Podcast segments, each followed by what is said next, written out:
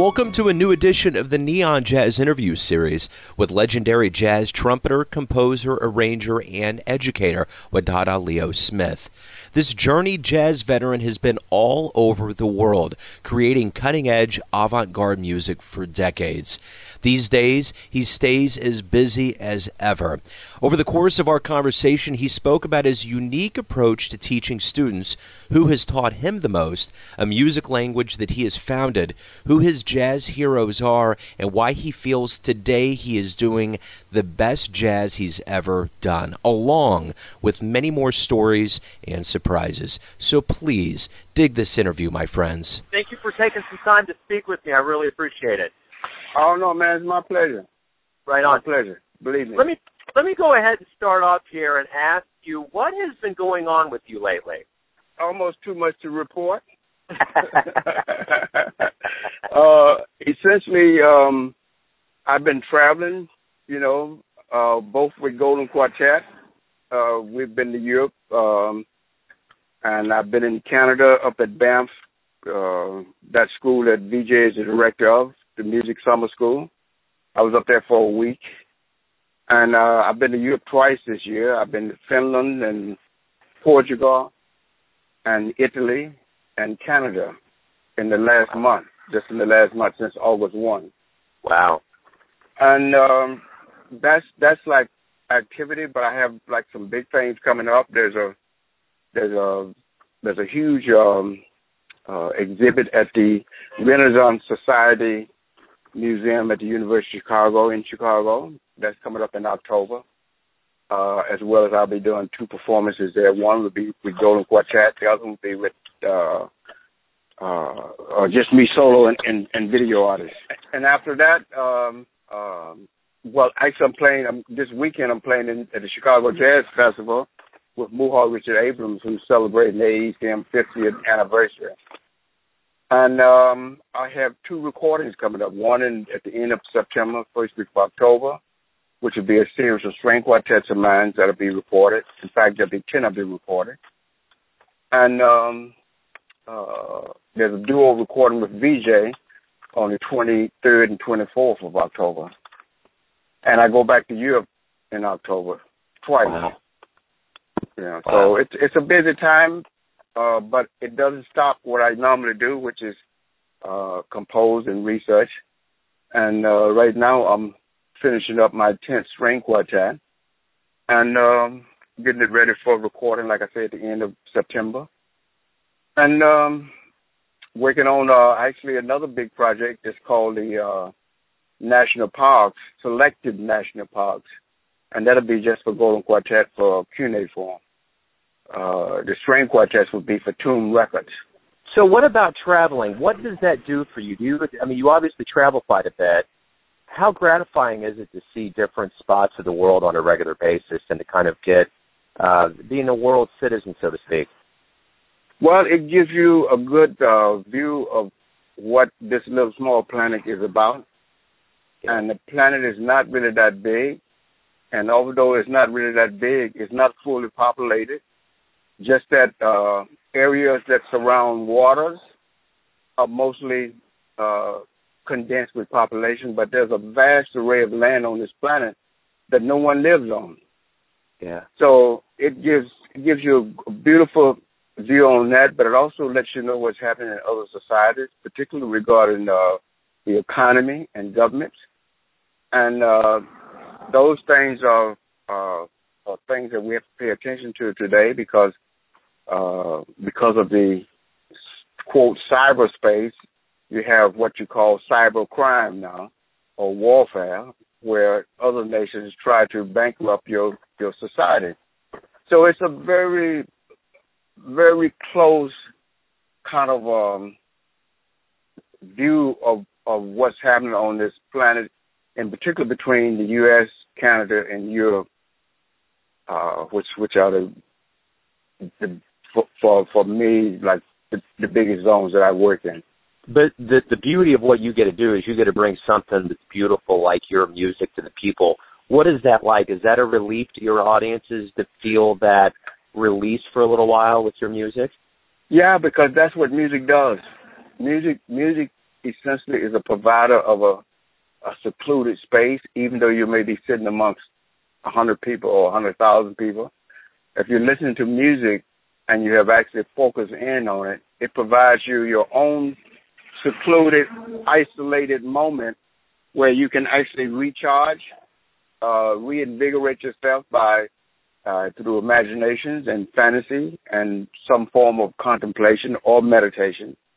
And it also gives you the energy to slow down. And one of the biggest benefits is that it lets you know that you're part of a larger nuclear family, which is which is actually isolated in one cell, that is the performing area. And that's a pretty good um, uh, feeling to have if one is able to pay attention to that. Yeah. You see? Because often we are not. Because when we go to performances, a lot of times we go out of habit, we go out of the fact that we can afford it, and we go out of the fact that we have been invited by somebody. But to go to a performance, you're supposed to start preparing the night before, just like the musicians prepare before they perform. You're supposed to prepare to try to uh, rule in your your your thought patterns and your habits, so that when you step across the threshold of the door, that you can immediately center yourself and kind of engage into this back and forth that only you and the music can have. That's completely non-discussive and non-argumentative. It's a kind of an observation of relaying of energy that takes place between you and the music, and that happens to every single individual that's sitting in that secluded space if they have prepared themselves to receive it. I'm going to come down since we're talking about geography and your biography, obviously. I want to come down a little bit local and ask, what was it like to grow up in Mississippi? What what was it like to be in Mississippi to cultivate your love of music? Well, everything in Mississippi is done by music, from from the uh, opening of the school, from the participation of school in sports and music in sports, uh, music and talent shows and music and ceremonials, straight on through to when you go into the community, music in the church, music for burial, music for cleansing of houses, music for performance to kind of change the behavior of society, like like like marches and brass bands and and cakewalks and things like that. Um, everybody paints something in their house. They either paint baskets or they paint bricks, or they I'm talking about artistic painting, or they yeah. decorate stuff uh, like trees. Balls are painted and, and hooked onto trees, hooked onto branches of trees. It's a it's a very when I grew up, it was a very cultivated society although it has changed drastically now because uh, I haven't been there in 10 or, 10 or 12 years, but uh, when I went there last time, it had changed drastically. That kind of attitude didn't exist anymore. So I think I was one of those privileged generations that actually truly benefited from my environment because the environment was so rich and so cultivated with art and ideas of art. So that was the biggest. That was the biggest thing. And the second thing was, is that when I came up, families was important. We we never made there was never major decision made in the house without the matriarch of the family, which was my grandmother. You see, yeah. And and that kind of extended family doesn't exist anymore. And if it does, it's one that nobody knows about. Yeah. So when you were a child, did you always dream of getting into music, or did you have other dreams? I had only one dream in my life, and that was to be uh, a composer and a performer. And I started out that dream, what I call a little bit late. Uh, that is the practice of that dream a little bit late. But from the age of eight or nine, I could hear my stepfather playing his guitar in the house, and he would invite other guitar players over to play. And also when really famous celebrities would come into town, because my stepfather was like the major guy in town, they would all gather at my house, either to eat my mom's good cooking, or to sit around and talk, or to engage in some kind of um, musical activity that involves uh, uh, drinking of alcohol and telling of stories. Wonderful. And I was I was a boy that was allowed to sit in that room with them during that kind of uh, discussion. why did you pick the trumpet? Uh, I didn't really pick the trumpet. The trumpet was selected for me. I had picked the drums, but because of uh, such a long line to get musical instruments assigned to you, I was near the back of the line. So when I got up there, they had no more drums. Of course, the drums went first because everybody wants the drums, including me. But when I got to the top of the line, they only had a mellophone left. So they gave me the mellophone, and I accepted it, even though I didn't want it, yeah. because it, the shape of it was kind of funny, and uh, I'd never heard of it before. So, but I took it anyway because I wanted to do music. And one day, my band director, uh, the first band director of mine, his name is Earl Jones, decided that no longer would he try to teach me the mellophone, and my friend Henry no longer would he try to teach him the trumpet. So he got so angry, he told me to go to the room, the room next door, and told Henry to come to my room. In Henry's room was a trumpet, and in my room was a mellophone. And Henry got the mellophone, and I got the trumpet, and that's how I got it. Interesting. And it so, was the best instrument for me. Yeah, absolutely. So as we flash forward some years, it's very interesting. You've come up with a systematic music language. Talk to me a yes. little bit about talk to me about how that came about and just how it operates and how it's kind of motivated you. Well, essentially, if you if you have a kind of a reflective quality to yourself, you're constantly, you know, uh, perusing possibilities and engage in dreaming. Okay, and yeah. that was that's one of my qualities, and and it was from an early age that I had these qualities uh, rather from birth, but from the early age I began to use them. So once I started playing music and I went into the army and I met musicians from all over the United States, I began to really uh, reflect on what music was. And there was a constant urge inside of me that there was something else that wasn't on the table. And that if I looked for it carefully, sincerely and with the deepest of respect that I may find it. And that search went on for approximately four or five years, starting in 1963. And I only found that information in 1967. Okay, that information came in 1967. I made tons of, of drawings and designs trying to get whatever was inside of me outside. And of course, it didn't, it didn't come out until 1967. And on the day that it came out is a day that's always present with me. It never ever leaves me. I remember distinctly the day, almost every day, that day. Wow. So so so it was about this something that that I felt inside that I needed to discover. And I did tons of research, meaning I looked through thousands of scores and hundreds of books that dealt with scores to make sure that what I was looking for was already not found. You see, yeah. and um, and when it finally did come, uh, I realized that it was something different. It was not already on the table. And over the years, that is since 1967 up until today, it has continued to grow that language. Yeah. And um, I I suspect that it will continue, will will forever grow as long as I'm on the planet. And basically, what it is, it's it's a it's a it's a group of symbols that uh, represent musical uh, ideas, musical uh, language, musical conceptual designs of how you uh, construct music, and it has a, a set of uh, commands, both performing com- performance commands and also thinking commands and operational commands that that control the success and failure of it. And it's I define it as a symbolic language because any one of the symbols played by one person or 100 million people will all be different. Wow. You say? Yeah. And and then later I discovered some other things about it that each of the symbols because it changes for every person, is therefore a self-generating sim, uh, symbol. And so the, the word symbolism represented perfectly because it's a symbolic uh, structure that tend to generate this process of speculation and contemplation about what that means and the possibility of how to use it. So let me talk to you a little bit about where you, you obviously are very steeped in the Delta blues, but you've gone on to study the cultures of African, Japanese, Indonesian, European, and obviously American.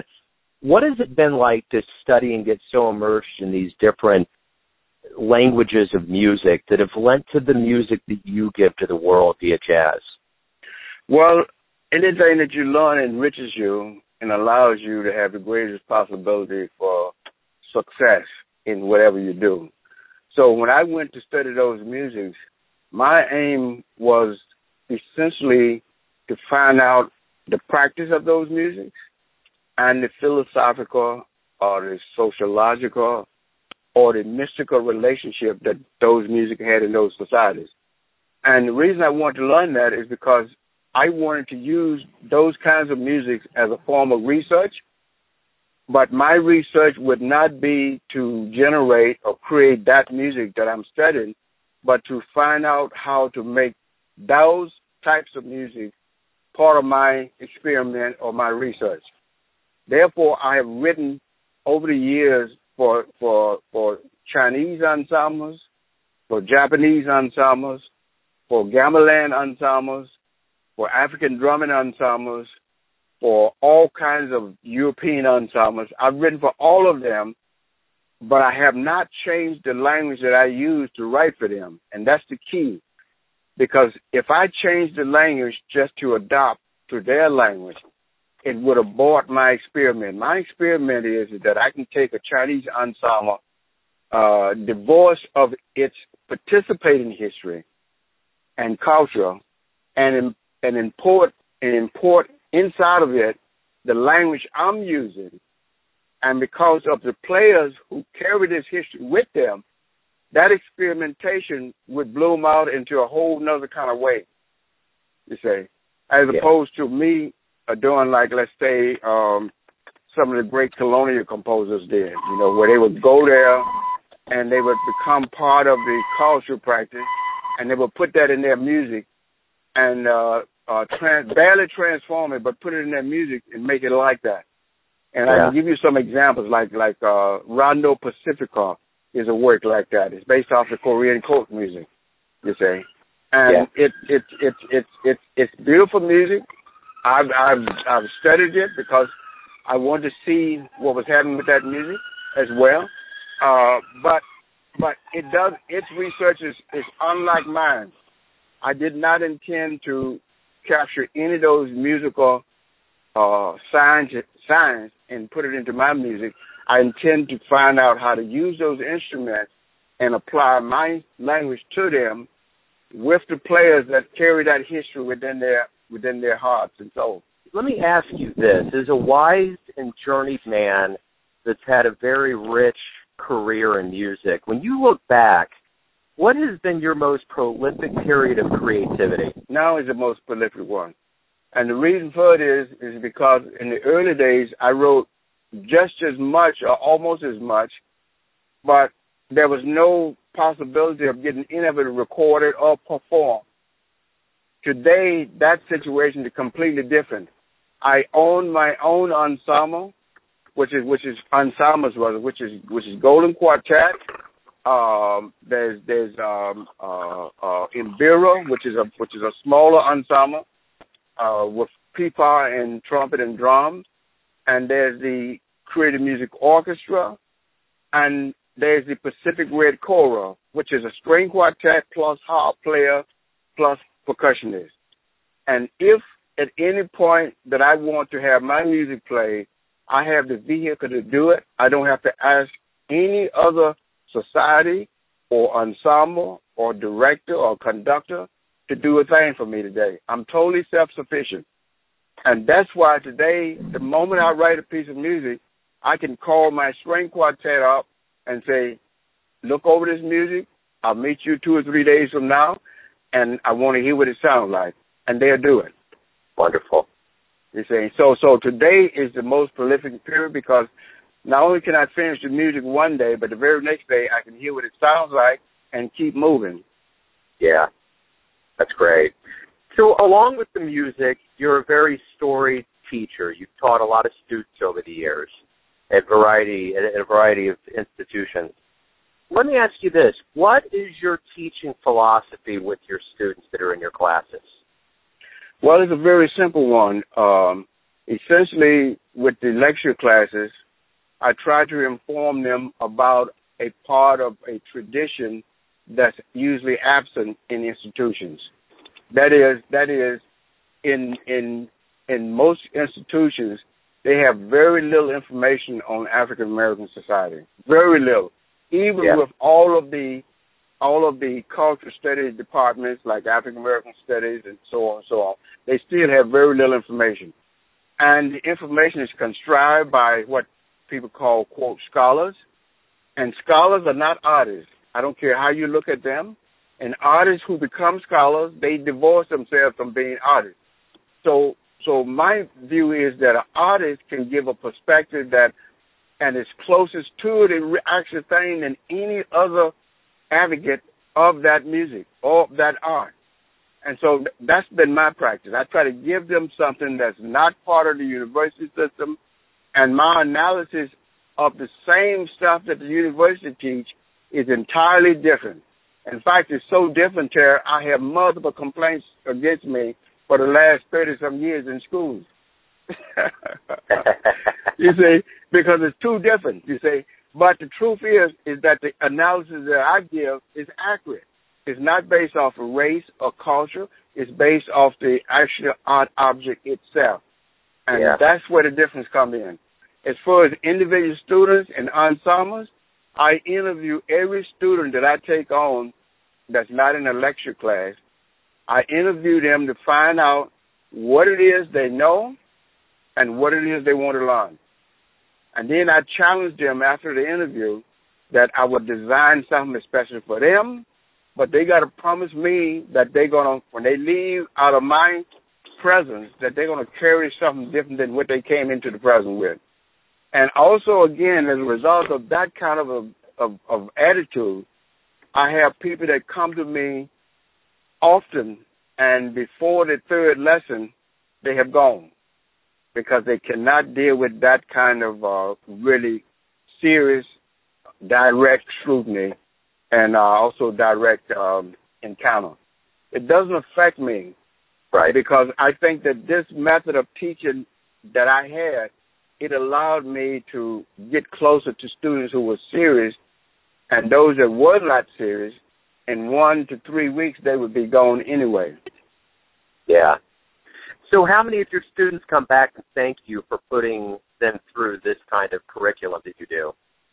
I have I have a few, you know, like a few that are sincere that that come come back. I have maybe four or five that stay constantly in touch, and we're always uh, uh, uh, communicating and connecting with each other. So it's it's been um, it's been you know a, a very beautiful thing. Like like like Matoko Hondo is is one of them. Jesse Gilbert is another one of them. Uh, Luis Lopez is another one of them. Uh, Casey Butler is another one of them. And um, there's probably a couple more, you know. Yeah. But they they're constantly in contact, and we don't lose contact with each other. And um, all of them that I just mentioned also all have performed with me and continue to be selected to perform. Wonderful. So let me ask you this: Who has been the best teacher that you've ever had in your life teach you music?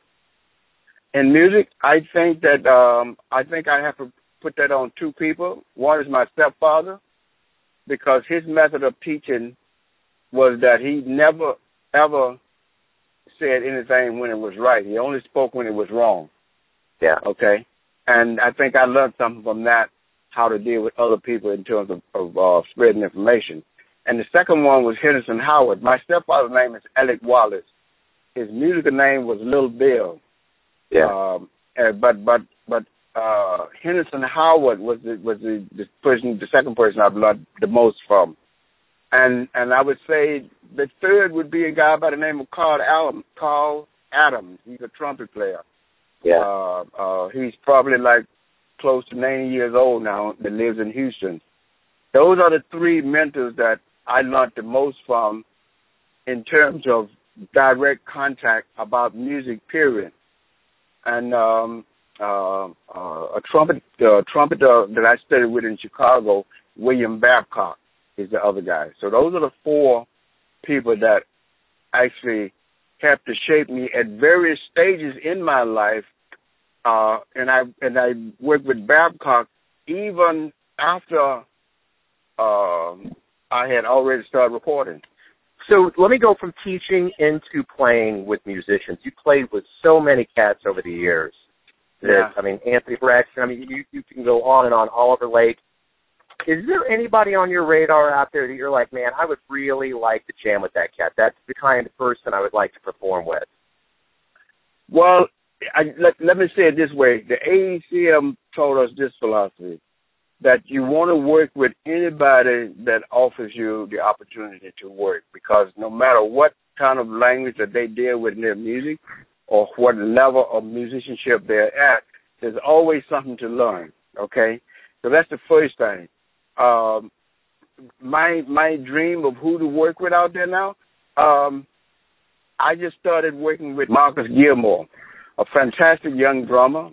I met him through Vijay Iyer because he plays with Vijay's ensemble. He's somebody I'm very much interested in playing with. Uh, of older people, uh, I would love to play with all of them uh, if they had the opportunity to ask me. Because you never ever learn once you learn how to learn, you never ever learn how to unlearn. Sometimes, you know, the, the the reality of life is you're only as good as the giants, the shoulders you can stand upon. So, in your early formative years of listening to jazz, who would you consider some of your jazz heroes? Those that really moved you, whether it was performers or specific albums. Who was it? Well, um, uh, all of the the the for me there's a, there's probably a big four or five, you know, and um, I could rank them by um, uh, like like Miles Davis, Duke Ellington, Thelonious Monk, um, John Coltrane, and uh, people like like Elvin Jones and Jack DeJohnette. Those are and Chick and Chick Corea. Those are the those five or six players. I have them and and artists. I call them artists because they're they're composer performers. Those six artists, I think, are the greatest artists that ever lived. Those six, okay. And um, um, at the top of the list is uh, uh, is Miles Davis because his achievement, frankly, is greater than all of them. And Yeah. people will be angry when they hear that because I didn't list Charlie Parker as one of them, and uh, and et cetera. But the truth is, is that is that Miles Davis' achievement is greater than all of those guys, including Duke. You see, and and and how do you know? It's because he still has a continuous direct influence on younger generations. I forgot two musicians, Bob Marley and Jimi Hendrix. You can't Yeah. leave them out. Yeah. That's that's that's the pantheon there for me. Okay. All Yeah. of them, I think they are the greatest artists ever lived. Okay. And and when you when you really look at the achievement of Miles Davis, he continues to influence the environment, that is the musical environment, and he continuously to outsell everything that's out there now, even today. Yeah.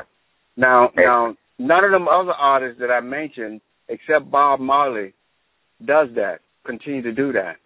Yeah. You see. Yeah. Absolutely. Totally agree.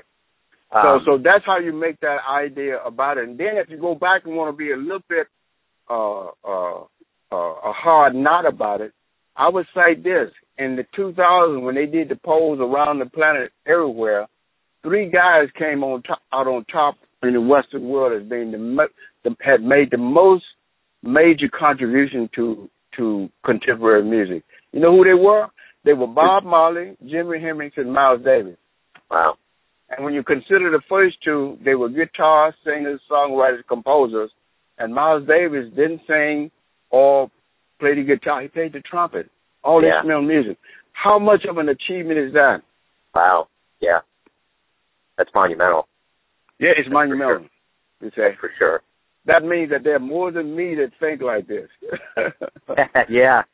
yeah, Well, my uh, my son's named Miles, so uh, that just gives you a precursor to how I feel about Mr. Davis.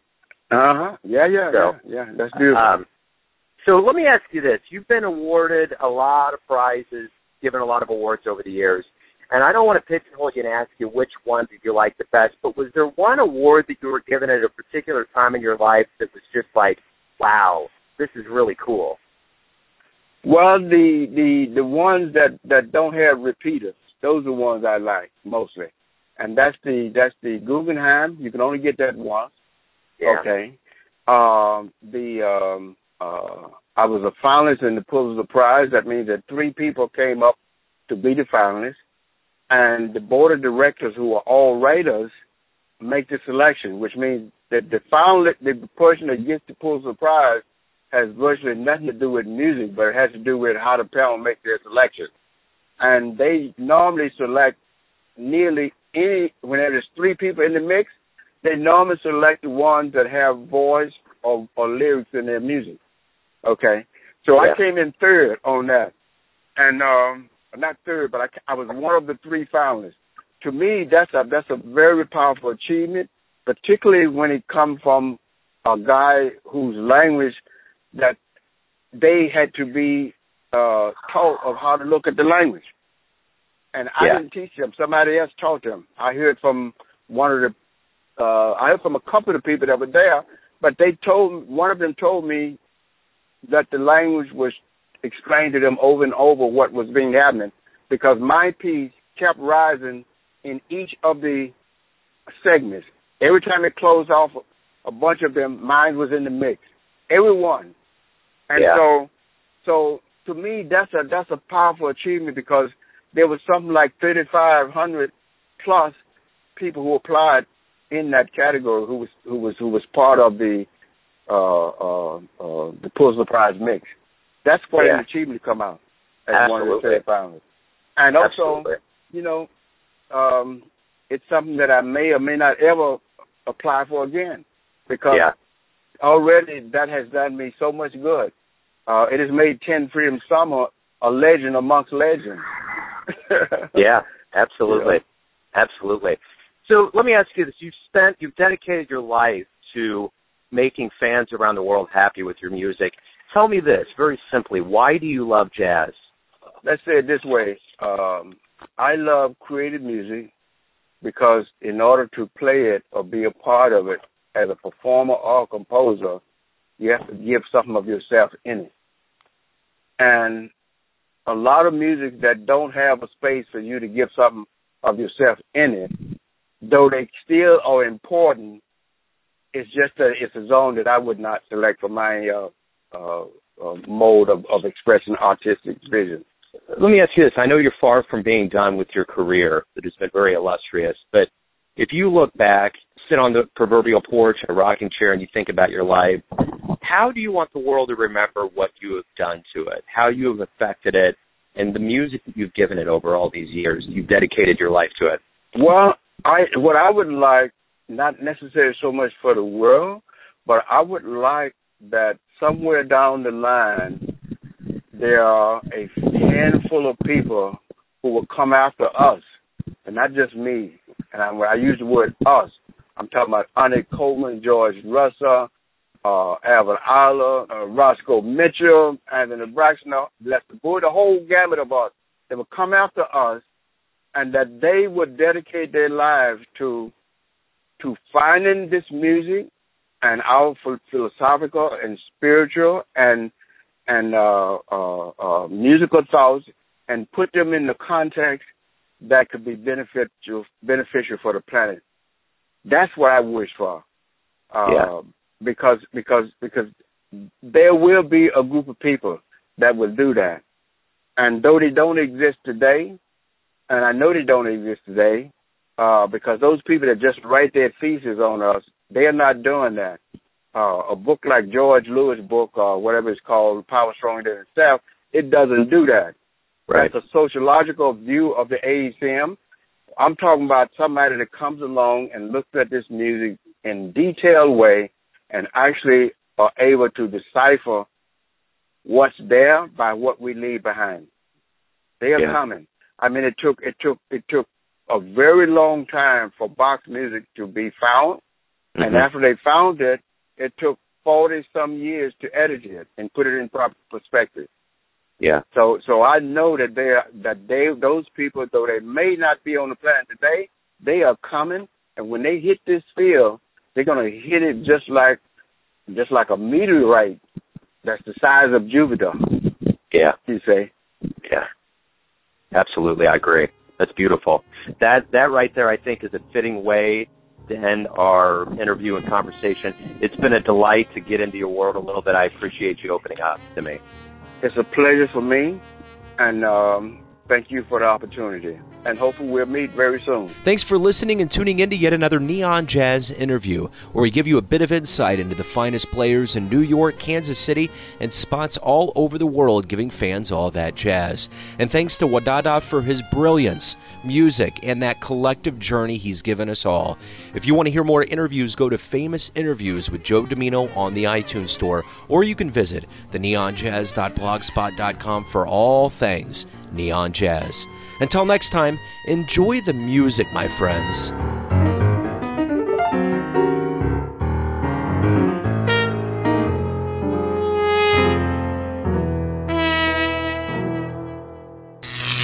Neon Jazz.